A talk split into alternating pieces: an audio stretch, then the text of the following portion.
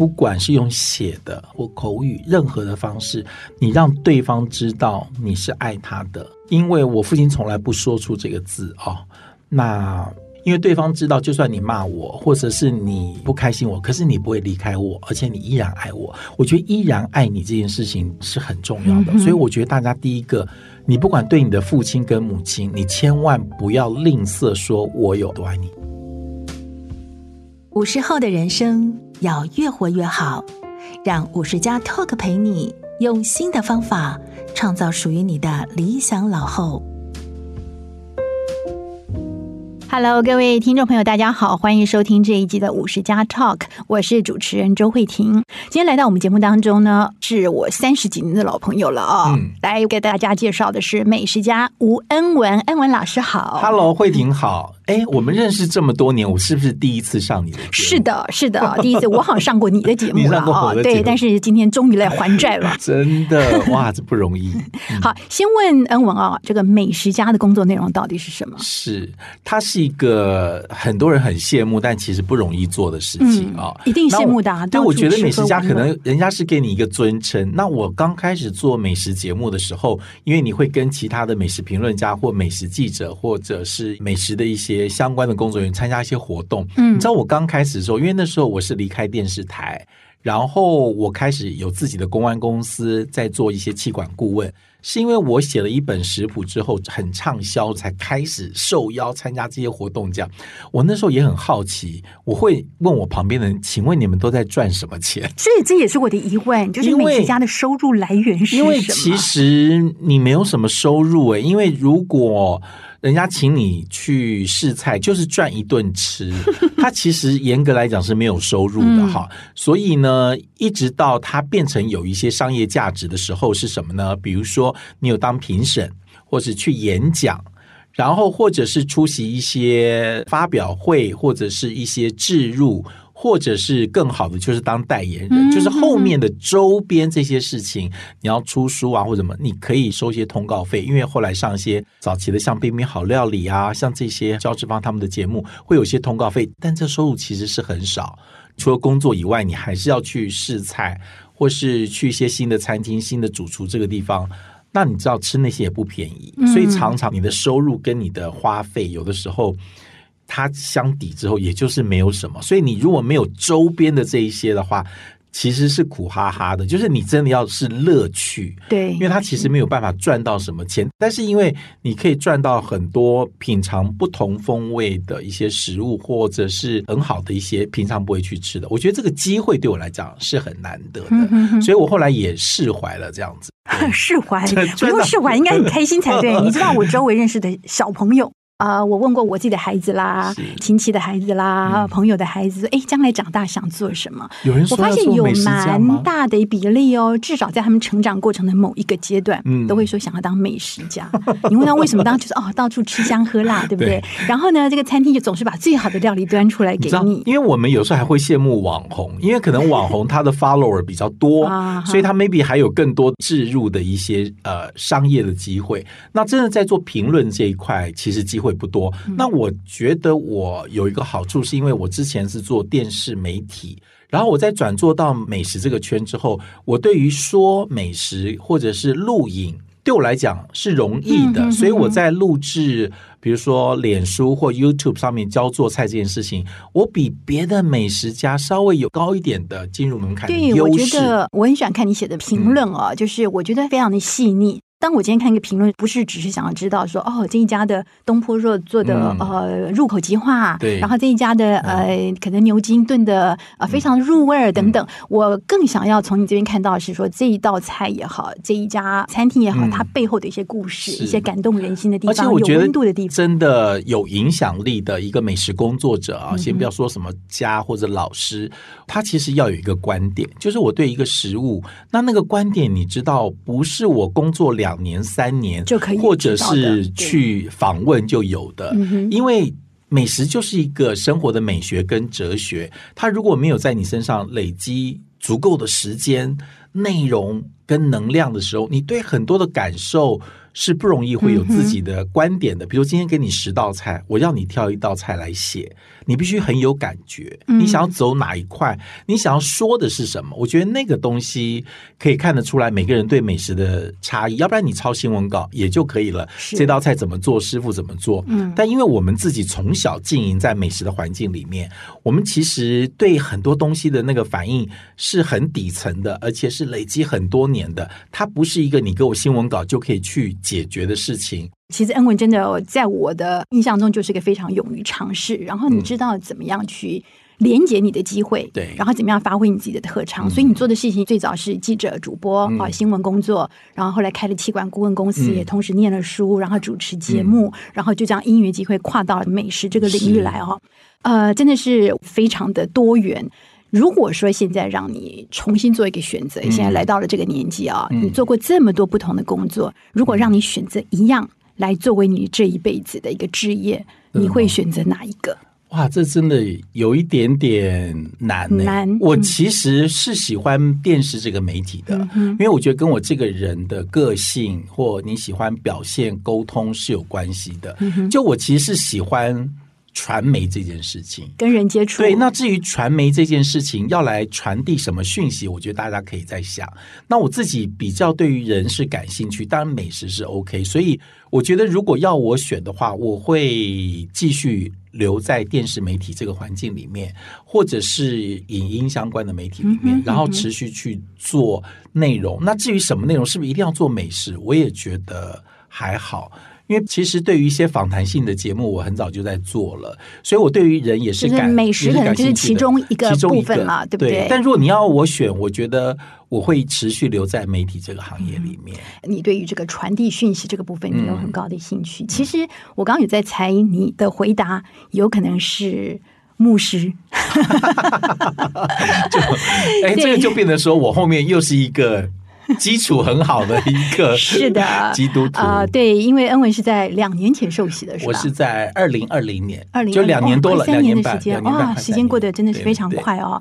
啊，我觉得恩文在信靠主之后，我觉得你出现蛮大的改变。嗯、以前的生活，反正就是在职场杀进杀出嘛。你刚刚自己也提到，做了这么多不同的工作，常常就是看你说哦，今天在高雄主持什么活动，哦，明天在台北参加什么什么美食的评论，对，然后哪天又跑到上海去做什么，然后呢，哎，又出现在台东做什么。公益活动等等的，反正就看你冲来冲去。可是我发现你在这个呃受洗之后呢，你花了很多时间在教会这边的施工，嗯、对不对？服饰，还有带小组啦，嗯、或者是带了很多的这个祷告的群组啦等等的，你花了很多时间。哎，这让我觉得非常的好奇哦，嗯、就是你这整个转变跟经历，可不可以聊一下？我觉得其实好好玩。我今天早上还在跟朋友聊说。可能过去生命中都有一些，就是上帝在我生命中的经过的轻轻的足迹，嗯。但你知道，在年轻的时候，你不容易发现，嗯，或者是在你顺风顺水的时候不容易发现，嗯。那或者是说是在你的某种小小的骄傲当中的时候，你不容易发现啊。那我自己是因为那时候的状况已经非常不好了，因为包括我自己的忧郁症。嗯。那你知道，我们有时候在做一些。公众的活动的时候，人家觉得你可能都很好，就像你永远出现都这么漂亮、这么优雅。但你回家跟你的小孩吵架，跟你的朋友、跟你的老师、跟你的老公吵架，其实你不会拿出来说。所以，其实慢慢我们在做传媒工作，或者是做一个公众人物的习惯当中，慢慢开始会掩盖这一块。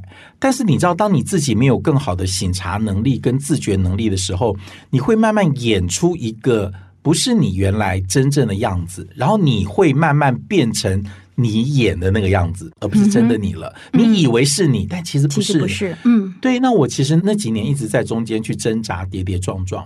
那我再进入教会，真的是走投无路了，因为药也吃了不少了，然后医生也看了很多。然后你对复发这件事情会有深的恐惧，嗯，就像你越怕的事情就会发生一样。那不知道他什么时候又突然就出现。对，你对未知的恐惧那时候很大的时候，我常常跟别人说。我进教会没有别的原因，只有四个字，叫走投无路。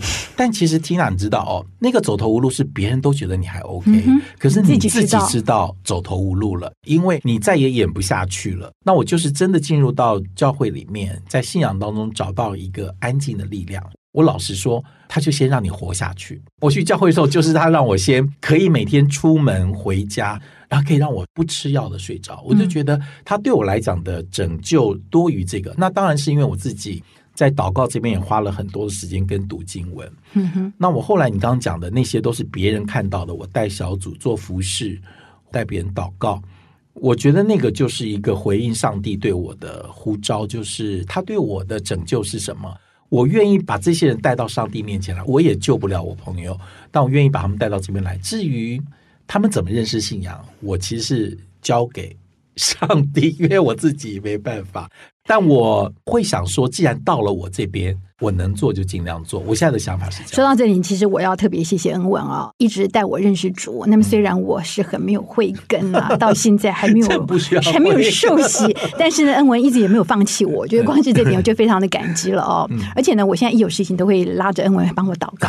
我记得最早是说你好像还没受洗，就跟我说，哎，如果你有什么愁苦啊、不安啊，可以跟我讲，我在这里祷告。在美国，对，那我跟你说，我我很好啊，好像不需要哦，除了什么什么事情之外。哦，另外还有什么什么事情？哦，对了，还有那件什么事情，就发现哇，自己的烦恼其实也蛮多的哦。都说我不需要，结果发现问题，发现还很需要。对，那我一直很喜欢恩文带着我祷告，是因为我觉得你的啊祷告非常的有力量。嗯，我不知道上帝听到了没有，但是至少我听到的时候，我自己觉得给我很大的正面力量，所以真的觉得非常的谢谢啊。而且刚刚恩文特别提到，我觉得人真的是到了某些生命阶段，你会有不同的体悟。嗯，以前会觉得说自己就搞哎，对，就是什么事情你都可以。靠自己解决，嗯、对，但是慢慢你会发现到说，人真的非常的渺小啊、哦。那很多事情其实你是无能为力的，所以你不得不让自己变得比较谦卑，来、嗯、呃看待人生的各种事情啊。嗯、像恩文，你刚刚提到了，你一路上走来做了这么多不同的事情，嗯、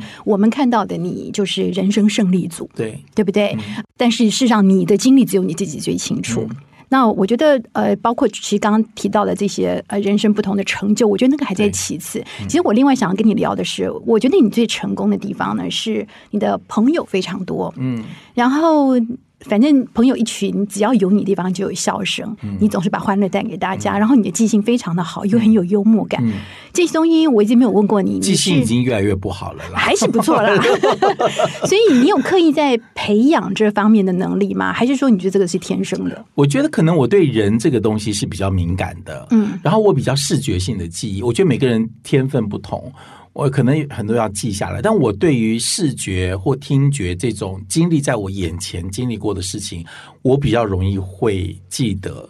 然后我觉得跟人这个东西也是每个人会有一些天分，因为我也认识过一些对人是很不敏感的。哈、有时候我们会希望别人啊，我觉得就是一个同理心。我你可能现在悲伤的时候，不想讲话的时候，我们可能也不会一定要怎样，或者是你在开心的时候，你在发光的时候，我们把舞台留给你。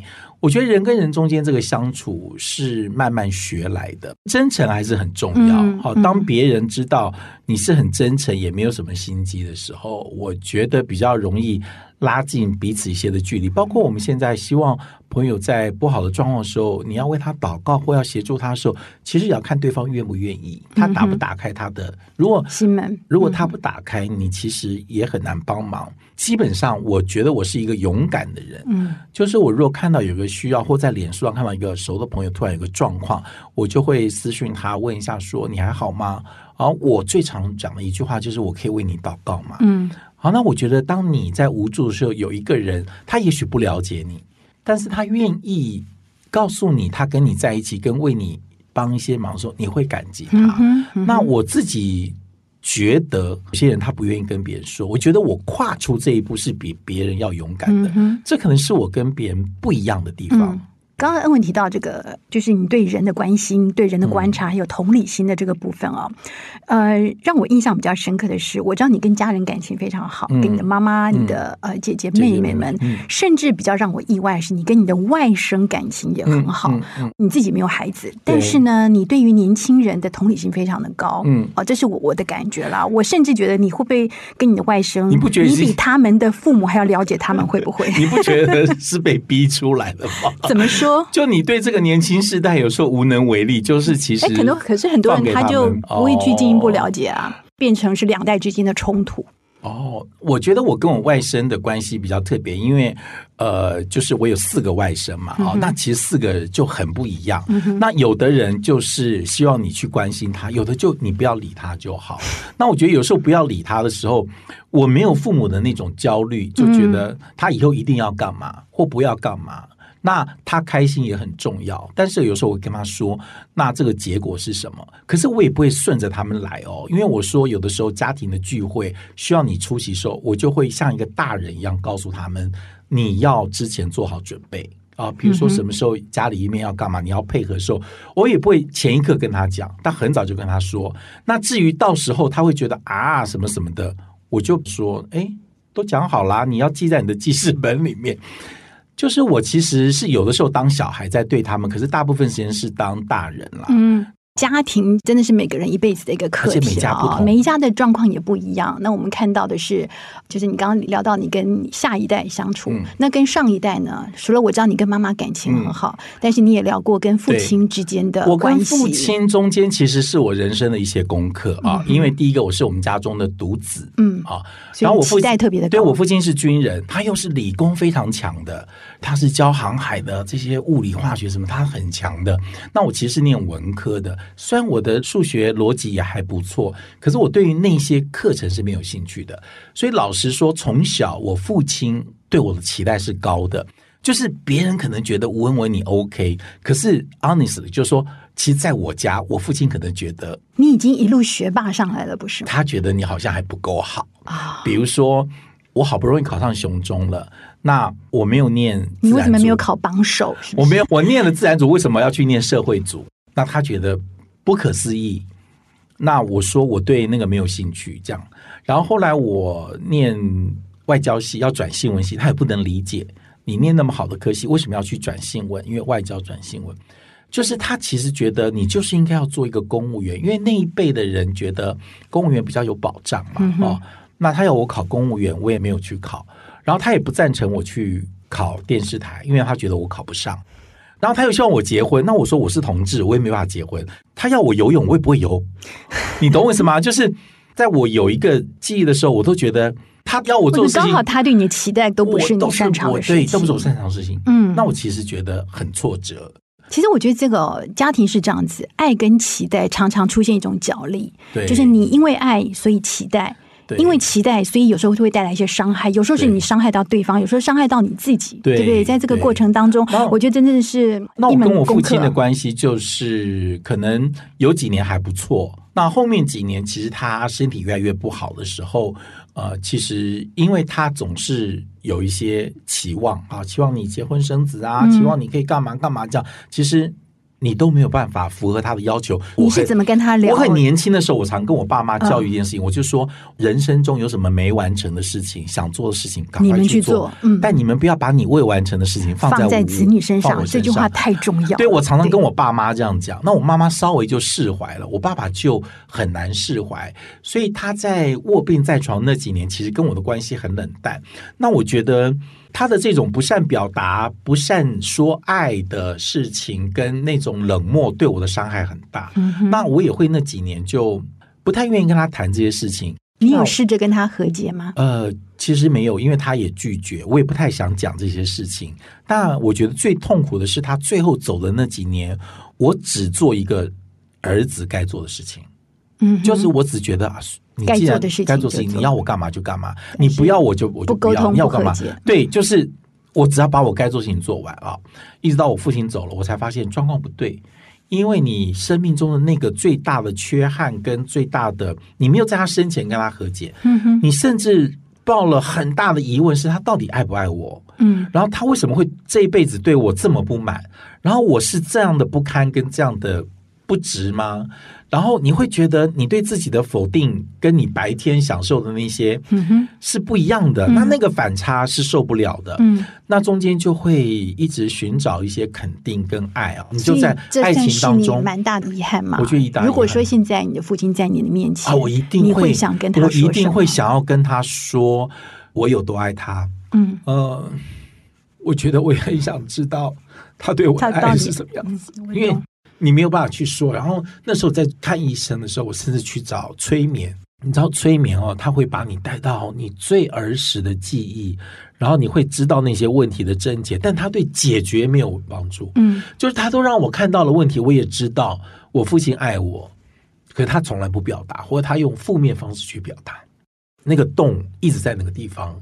那我后来当然因为父亲走了啊，如果今天如果他在，嗯，我一定会很勇敢的跟他面对面去解决爱这件事情。嗯但我觉得那时候我也倔强，他也倔强，因为我是他生的嘛，我们俩都是一样倔强的地方，嗯，就没有放下自己的那个部分，就好好去和解。我觉得那成为我这一生中最大最大最大的遗憾。嗯，那我后面当然在信仰当中慢慢重新找到被爱的那个感觉，然后重新去理解父亲啊，哦。现在因为我自己年纪也大了，嗯，你会发现说啊，有些人真的不擅长说爱。或者是他们的期待已经远远让他们以为那个是爱了，所以我慢慢多了一些的理解跟怜悯，跟啊、哦、原来是这样。那如果可以重来，我当然愿意去跟我父亲在他生前的时候去解决这些事情。嗯、但人生不能重来，所以我觉得我这一辈子功课。我可能这样的一个精彩跟很多东西是来自于我父亲赐给我的能力，嗯，或遗传给我的一些，但是可能我没有按照他的步骤走，所造成的一些伤害，他也是我人生的功课，嗯，只是我很遗憾的说，我必须要在他走了那么多年之后，才慢慢去理解，才慢慢去理解，然后在信仰当中找到一个对自我重新肯定。也许别人都不觉得，但其实。人家都觉得我是独子嘛，嗯，因为一个姐姐两个妹妹，想说一定最疼这个错，我们家最疼的是女儿。我觉得也不能这样讲啦，就是我觉得做父亲的对儿子总是用期待的方式来表达他的爱。对，嗯，但我不知道，因为那个伤哈，一直是我这辈子一个很大很大的黑洞。当现在已经都云淡风轻，但讲起来是很难过说，说，嗯，可是我现在都觉得说哇。的那个黑洞是父亲走完之后，我从来没有去面对过，没有去处理过，甚至不敢去想的事情。那后面愿意去面对、去处理，再重新思考父亲跟我之间关系的时候，我觉得我当然在信仰中找到很多的力量哦。然后我也重新慢慢去理解我跟我父亲之间的关系。我觉得这个对我帮助很大，要不然你会一直。纠结下去。对，哇！我觉得恩文今天跟我们分享的这一段你跟父亲的关系哦，嗯、我觉得。我慢慢到了这个年纪，尤其是我们的读者听众很多，就是五十加这样的年龄族群，嗯、很多可能已经面临了啊、呃，父母都已经年迈，甚至已经过去了啊。那我相信，呃，尤其是在我们那个年代，我们成长的过程，嗯、我们的父母那个年代，可能跟子女的关系常常会有很多这种明明爱，但是没有说出口，或者他用一个不是你所期待的方式来爱你的。嗯、那我觉得到了这个阶段，你会建议这些走到这个人生阶段，父母跟你的关系。关系可能是比较紧张的，嗯，你会建议他们怎么去面对？我觉得要让对方知道你爱他这件事情非常重要。我觉得大家不管是用写的或表达或口语，任何的方式，你让对方知道你是爱他的很重要。我觉得是第一个哦，嗯，因为我父亲从来不说出这个字哦。那我觉得你让对方知道你爱他，我觉得是一个很重要的讯息的传达。因为对方知道，就算你骂我，或者是你不开心我，可是你不会离开我，而且你依然爱我。我觉得依然爱你这件事情，对于相处的对面那个人来讲是很重要的。嗯、所以我觉得大家第一个，你不管对你的父亲跟母亲，你千万不要吝啬说我有多爱你。甚至你现在在听，你也告诉你的孩子，不管你做什么决定，我都爱你；不管你犯什么错，我都爱你，我都爱你。这件事情，我觉得你要不断的说哈。嗯。第二个，我觉得我还蛮愿意成就对方。嗯。啊，我觉得有时候要分清楚，我对他的建议是我的希望还是他的希望。我觉得很多人会分不清楚，是我觉得你应该这样，还是你做这样比较开心。然后我们中国人怕。我们爱的人跌倒跟犯错，嗯，可是我常跟我爸妈讲说，我跌倒一定是我自己爬起来，你们真的能帮我的不多哦。所以有的时候让对方跌倒，你在旁边陪伴，远远比一直扶着他，不让他跌倒，有一天他跌到粉身碎骨，我觉得绝对是前者好得多。所以你对你爱的人要有信心，然后要耐心陪着。我们家人如果他们要做什么，我都说我全力支持，嗯、因为我们知道有一个人爱你在后面支持你的那个无惧的那个力量。有比他帮助你解决任何的问题，扫除任何的障碍来的。所以第一个，我觉得一定要把爱说出来；第二个就是支持对方做一个 support，我觉得很重要。都告诉他说：“你放手去做，跌倒没有关系，我们可以再帮你。”可以谈谈你的感情路吗？嗯、我觉得，嗯，不管对同性恋者也好，异性恋者也好啊，我觉得爱情感情都是每个人不简单的功课，真的很。但是我感觉好像同志在这个部分呢，更脆弱、更敏感、更容易受伤。嗯，呃，你觉得是什么原因？我觉得他很特别的一个状况是说。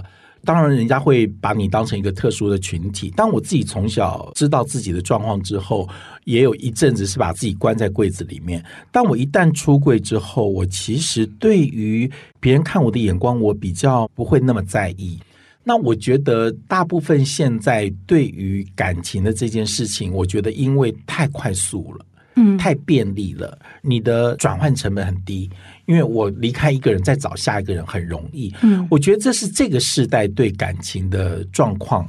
那我们当然有自己的课题啊，比如说人家来认识我的时候，第一个我就会问说，他是因为电视上的我喜欢我，他可能不认识私下的我，嗯，那中间会有落差，那本来这个就很难。但不管异性恋跟同性恋，我觉得当有一个是公众人物的时候，另外一个之间的关系一定都会面临这个状况。那只是我们除了那个同性之间的问题之外，又多了一个这个问题啊。那如果对方又不想要跟名人，然后又是同志的身份，如果他也没有出轨，你怎么走下去？其实你光前面的筛选的过程就很难哦。嗯、那我 OK 没有用，要对方也 OK 啊。嗯，所以其实要碰到适合的人是很难，这是我自己面对的课题。我当然不是说每个人都这样啊、哦。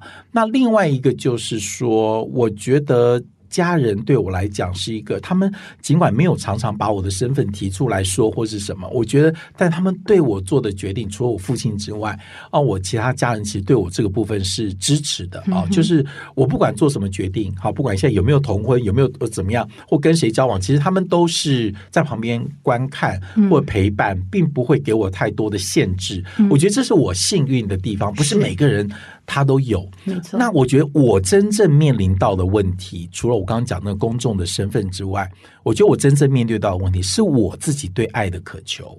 那因为我从小在我父亲这边缺少了很多爱，嗯，当我遇到一个人的时候，我会全心的投入。你也希望他对你全心投入，对，取悦对方，或希望他给我的安全感或什么？我觉得这个部分会让我们的关系变得。绑太紧的时候不是很好，所以我在感情的路上，我老实说跌跌撞撞，嗯，因为你每次觉得你的付出之后，可能对方不一定有，那状况也很多，可能对方也没有，他也没有，他怎么给你？或者是说他也不知道他要什么，有一些人也没有要跟你走长远，所以你就会在中间，你很难去试。去磨，那我觉得我在几段感情里面跌倒的这个地方，就是我觉得我太委曲求全，就是有的时候我不会第一个说分手，或者是我不会讲难听的话，或我总是去配合。但是你知道，当配合方当久了之后啊，你就知道当家人是没有办法。在爱情当中，一个配合方当久之后，他总会走到一个临界点。就我当初为什么会做这个事情？因为我可能当初就应该喊卡了。但却没有，你会一直下去。那对方如果没有改变，或很多客观条件没有改变的时候，你很难继续走下去啊、哦。你一直在退让，退到后来变成无路可退。对对对。那我其实好几次的受伤，就是也是因为跟感情这边的是有关系的，嗯、受的伤太重了。情伤也是有一段时间你出现的忧郁症，甚至必须要靠药物来支撑的原因。那时候你不知道怎么走出来。然后你就要靠这些东西去撑下去啊！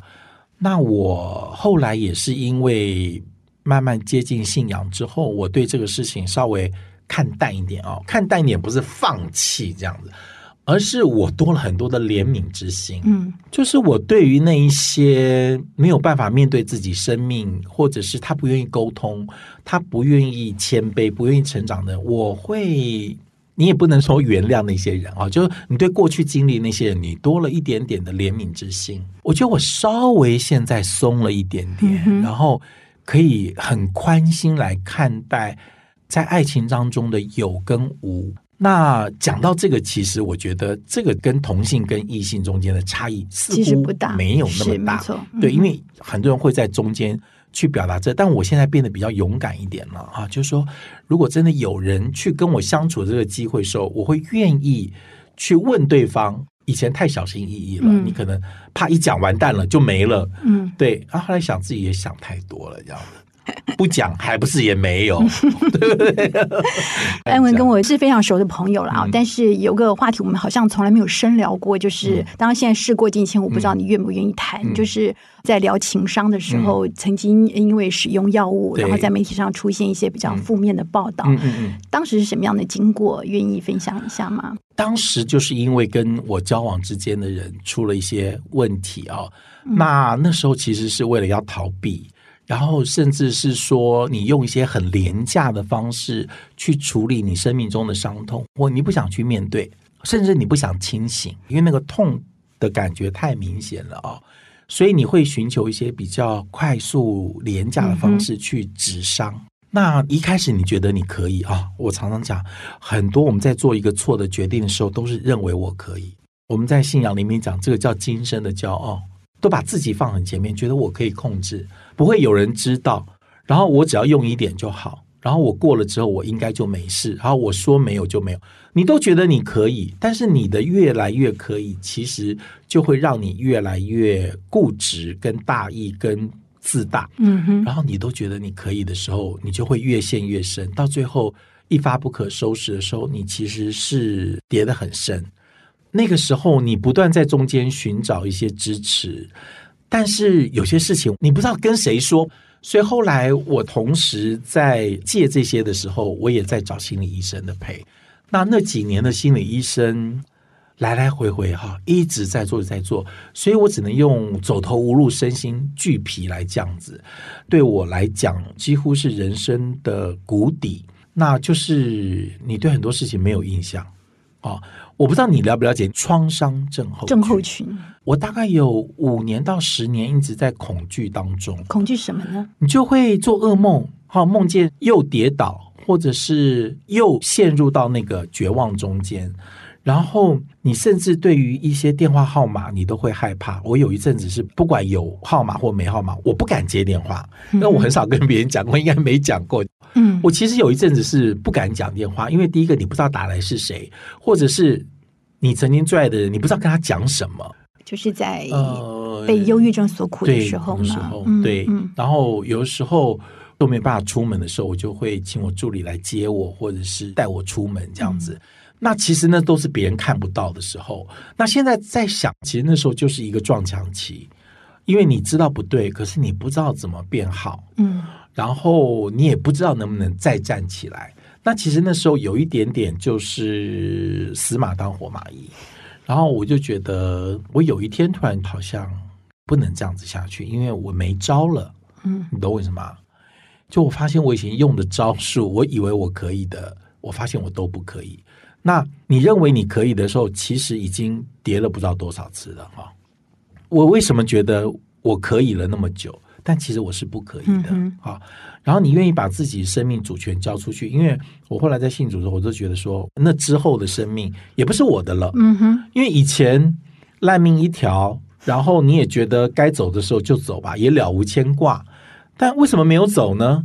啊，就留下来，是不是还有一些事情可以做？还有一些功课。对，所以现在我老实说。嗯我跟朋友多吃一顿饭，跟老朋友多见一次面，我认为都是赚到的。嗯，或者是我能够多把我的故事跟别人分享，就像我到很多教会去做见证的时候，我说，其实我老实讲，我在死了那几次之后，我觉得现在也不是我了。嗯，哦，就是我现在是为上帝活。就如果上帝要我干嘛，往东就往西。你要我做菜，我就继续做菜；你要我今天上节目，我就上节目；你要我讲，我就讲。